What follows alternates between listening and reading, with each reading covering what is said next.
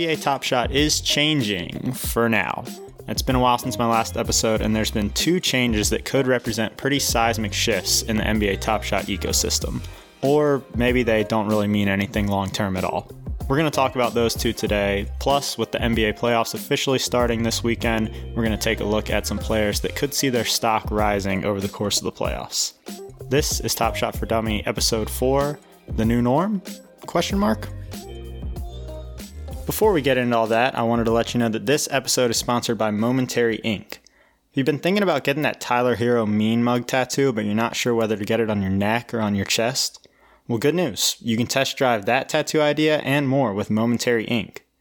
As the world's largest transient tattoo provider, Momentary Ink boasts a catalog of over 1,500 designs, plus custom options and sizing with varying degrees of duration.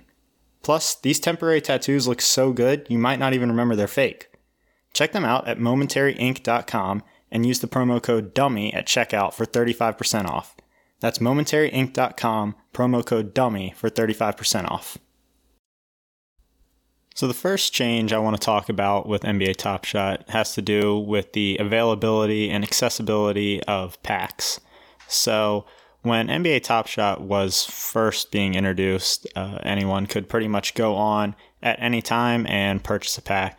And then when I joined in February, and when there was a whole influx of new users, um, it kind of turned into uh, almost a lottery system where you had to enter the line at a certain time, and then it was basically just luck of the draw um, whether or not you were in the the top percentage that was able to have the chance at purchasing a pack. So we've seen a shift uh, starting really at the beginning of this month where Top Shot has introduced what they're calling reservation packs. And this is sort of a step in the direction of, of getting back to making packs readily available and accessible for people and specifically new users to purchase. So, the way that these reservation packs work is that you can sign up, um, usually over the course of about a week or so, to reserve your opportunity at buying a pack, essentially. And once you do that, then you have a window, typically over a few days, to join the queue like you would with a normal pack drop and purchase a pack.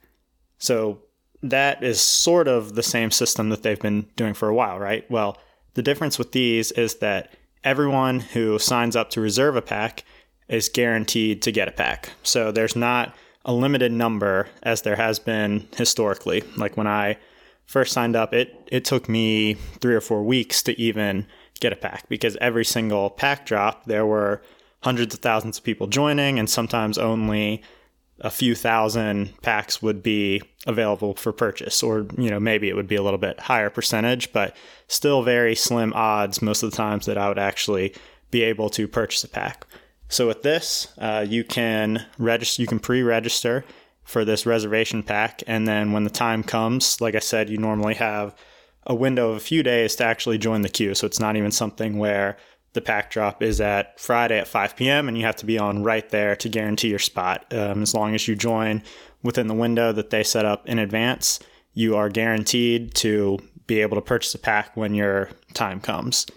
So this is something that Dapper Labs has been saying that they want to get back to for a long time, pretty much as long as I can remember, and I've I've been around. That they want to make it to where new users can pretty much purchase a pack whenever they want to. Because if you think about it, no one wants to sign up, you know, hear about this new product and get excited about it, create an account, and then not be able to purchase the product for weeks on end. So, with these reservation packs, which have been happening about once a week, we are moving toward that, um, which I think is a really good thing for the le- the reasons that I just laid out. Um, and one thing to point out, these are only for the common packs, right? Which are the nine dollar packs. So this isn't for rare or legendary packs that you know can cost up to a thousand dollars. For those, um, it's still kind of the same lottery system almost, but this is just a really good window for new users and people that are still kind of dipping their toes in the Top Shot market to be able to buy a $9 pack, open it up, um, see what they get, and just kind of, it's a good entryway without having to just go to the market and kind of mess around there and, and buy and sell moments that way. Because opening a pack is definitely the most fun part of this whole experiment. So um, I would say if you maybe tried to join NBA Top Shot back in February, March, and weren't even able to, which was also a thing.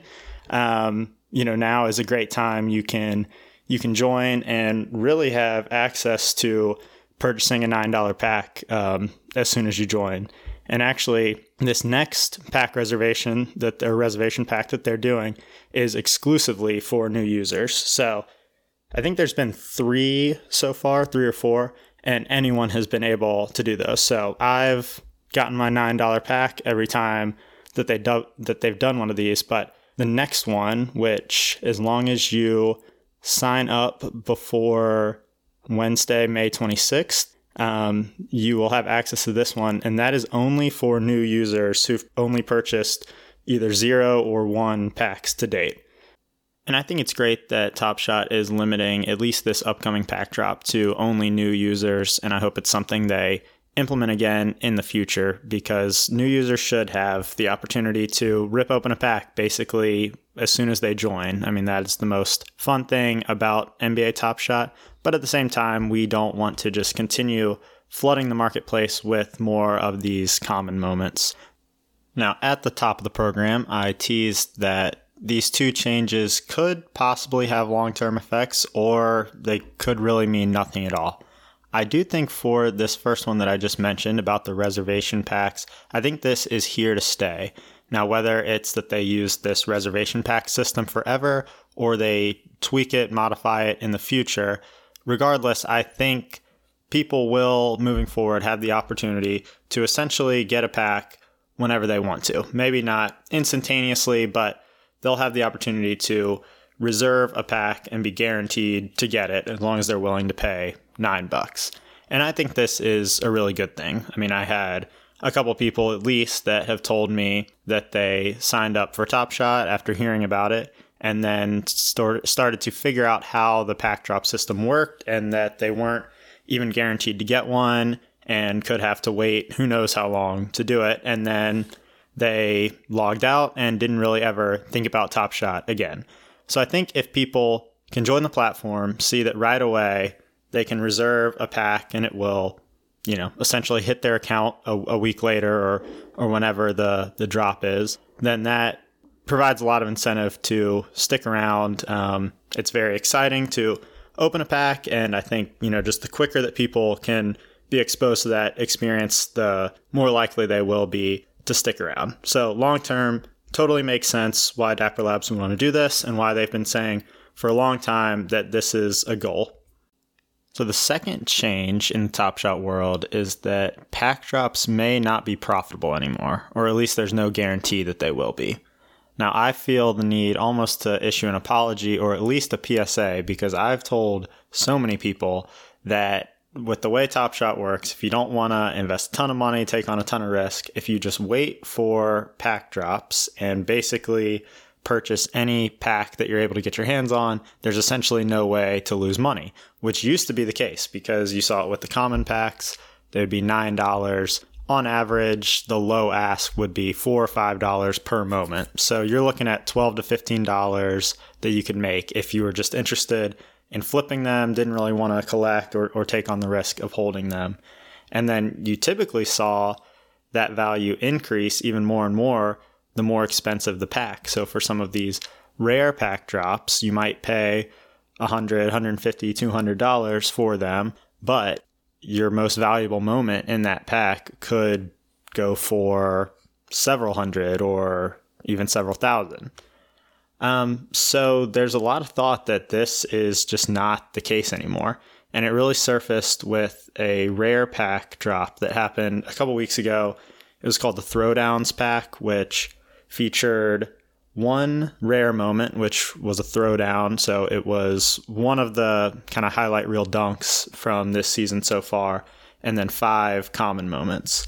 So it was $150, and there was speculation right when the moments were announced that it could be negative expected value. And a lot of this was because of the list of players that were included with the throwdowns. So you did have your Anthony Edwards, Ja, Zion, Embiid, but there were a lot of Caleb Martins, Terrence Davis, Will Barton, those players of the world that aren't necessarily your elite, well known NBA players. So, because of that, the thought was unless you got one of those, uh, maybe half a dozen or so really elite players that were included in this pack, you very well could end up with uh, a pack that was negative value. And I did sign up for this pack and purchased it, and I was one of the people that got burned pretty badly from it. Um, so my throwdown player was Chimezie Metu, and then I got five just okay commons, uh, nothing really to write home about. So that was $150. And um, if you take the collective low asks of the six moments that I had in that pack, it's really only worth about half of what I paid for it. So this pack drop essentially set off widespread panic where people are wondering, you know, is this the new norm where you could strike it big in a pack drop? Let's say you get some superstar players and and some really good serial numbers, but you could also get a bunch of duds and not even break even or come close to breaking even.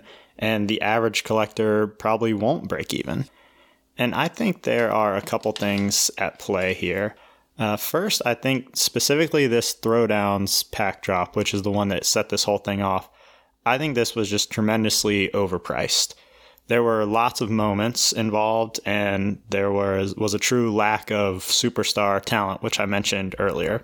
And I think Top Shot will take this into consideration and adjust moving forward. And I think they've already indicated that they will do that because if you think about it, no one wants to have a similar experience to what they had this time around, where I would say the vast majority of people had a negative value. Um, the other thing at play here is that there are just so many moments uh, that are in circulation right now. And because of this, the going rates on the market are super low. So even with common packs, there's a really good chance that you won't be able to make money back. Uh, there's moments going for two or three dollars right now. So even that nine dollars, uh, which seems like nothing, it used to pretty much be a guarantee, like I mentioned earlier, that if you were just interested in flipping, you could flip those no problem and net a few bucks out of it and maybe hang on to your favorite one of the three. But with moments going for $2, uh, you might not be able to get a return on that. So if this stays the way it is right now and and moments keep being produced with really high circulation counts and we don't see a huge new influx of users, then yes, I think it might continue to be a bit of a gamble when you're signing up for a pack drop. But long story short, I think the verdict is still out. I think there's a good chance that the throwdowns pack was kind of the extreme scenario and we won't ever see anything that that, you know, is that big of a risk moving forward. But in one sense, it would kind of make sense if this is the new norm. I mean, if you think about it, it's not sustainable for Top Shot to continue to release packs for set prices where people are pretty much guaranteed to be able to turn around and get, you know, five times value guaranteed for those, which is really what the packs used to be like. Um, I mean, if you think about just traditional trading cards, it wouldn't make sense at all for every time someone buys a pack of trading cards that they know that they're going to be able to sell them all within a few days for a huge return. So I think there has to be some element where people will collect purely because they like collecting and then buy, sell, trade, etc. when the time is right. But I think we are seeing a bit of a shift to that becoming really the the user that Top Shot is is prioritizing and focusing on, as opposed to the person that maybe got in in uh, you know January and was able to make a ton of money off of just flipping these moments because they were going for crazy crazy prices on the marketplace and they were able to get them in packs for really a fraction of that cost. So I want to transition a bit now and talk a little bit about the NBA playoffs. I will say, first and foremost, I am a basketball fan, followed by a Top Shot collector. So this is a great time of year. I look forward to it every year. And with Top Shot being relatively new, and this being, I guess, the second year that Top Shot has been around that's coincided with the playoffs, there has been a lot of buzz about potential marketing boosts during the playoffs and, and different ways that the NBA and Top Shot alike will kind of partner together to market uh, this product. So TBD, what really comes of that, but I do think there's there's a good chance that we could see individual players' values really rise or fall based on their performances in the playoffs a lot more so than we do during the regular season because national TV, lots of eyes on each and every game. So I just wanted to go through a few players that I'm kind of looking at that I think could see a potential value boost, obviously, depending on their play during the playoffs. But I think these are just some guys to to keep your eye on. I'm not saying go out and uh, buy up all the moments of these guys, but I think for various reasons these guys could be uh, could be ones to keep your eye on as the playoffs get started. So the first one is Chris Paul. Um, just he is generally undervalued in my opinion on Top Shot. He's a surefire Hall of Famer. He's really probably doesn't have that much uh, playing time left in his career. And there's moments of his going for three dollars on the marketplace, which I just think is criminally criminally low. So uh, the Suns, no doubt, have a tough first round matchup. Um, who knows if they'll even make it past the first round against the Lakers? But if they do win that series and uh, keep going a little bit, and even in that first series, since there will be a lot, lot of eyes on that on that series. If uh, Chris Paul plays well, I think a lot of people will be just reminded of his talent and really that he is an, an all time great. And I could see there being a little bit of a spike with him, knowing that his retirement is, uh, you know, probably coming relatively soon. And I think people will want to want to snatch up as many moments of his as they can before that day comes. Another one is Ja Morant, uh, also out of the West. So we've already gotten a glimpse of him in the play-in game, uh, play-in games, I should say, and that floater was cooking. Um, he looks to be locked in, and, and I think the Grizzlies are just going to be a really fun team to watch. Again, who knows if they even make it out of the first round? Uh, they're certainly not favored to, but but could be a sneaky upset team, and I think they'll really rise and fall on him, and and also he just makes some electric plays out there. So we could even get some some really good content out of the playoffs for Top Shot. And then moving to the East. Um, so here's kind of a dark horse, but I did want to bring him up. Um, Donte DiVincenzo from the Bucks. If they do make a run, and I, I, don't know how likely it is that they will get past the Nets, um, but if if they do get on a little bit of a run, I think it could be interesting, um, given that he is obviously not a superstar on that team. But I think, you know, Giannis, who is really the superstar on that team, his top shot value is already really through the roof. So I think it's interesting to just look at kind of some role players on these teams and see who could have sort of the Tyler Herro effect of last year, where it's a guy that, you know, isn't super well known outside of NBA circles, but could really catch fire and kind of make some iconic plays um, like we saw Herro do in last year's playoffs. And if you watch DiVincenzo in college, uh, he obviously already had a huge game on a national stage in the national championship game for Villanova. So I think he's someone a little bit of a dark horse, but to keep your eye on if he really catches fire and the Bucks start making a run. Um, his moments are about as cheap as it gets right now. So um, I think that could be someone to kind of capitalize on the playoff opportunity. And another one that is uh, in a similar boat is Immanuel Quickley from the Knicks. Um, you know, the Knicks obviously have Julius Randle, who is kind of their their do it all superstar, and then followed by RJ Barrett, who gets a lot of love on Top Shot because he is a, a young player. Um, but Quickley is a rookie, and there was a lot of hype surrounding his Top Shot debut this year. Um, and I think people wanted to get as much stock of his as they could because they see a lot of potential there. But then that buzz has faded a little bit, and he doesn't get a ton of playing time. I think in their last regular season game, he got between 15 and 20 minutes, but he's someone that if, if he catches fire um, and he has, you know, maybe one big game, I think that's really all it could take. Um, just already given the fact that he's a rookie and rookie moments do just have more inherent value. Um, I think if he if he starts playing well and the Knicks start playing well, then he's someone that could definitely see a bump. And last but not least, we have Kyrie Irving, who's my my fifth guy to keep an eye on. Um, I think the Nets are the major favorite to win it all this year. That's really no secret. And of their big three, Kyrie is definitely the one that gets the least love on Top Shot. I think Kevin Durant is really um, already locked in as a as a superstar, and and Harden um, is not far behind, and and Kyrie is definitely in that tier as well. But I think maybe just because he has missed a lot of games this year, and um, for whatever reason, he's just not quite in that same level that Durant and even and even Harden is. And I think with this team, you really just pick your guy who could who could go off any given night. And I think if Kyrie kind of takes over like he did the year that the Cavs won the whole thing, um, I think he's someone that uh, we could see a, a significant rise in the value of his moments.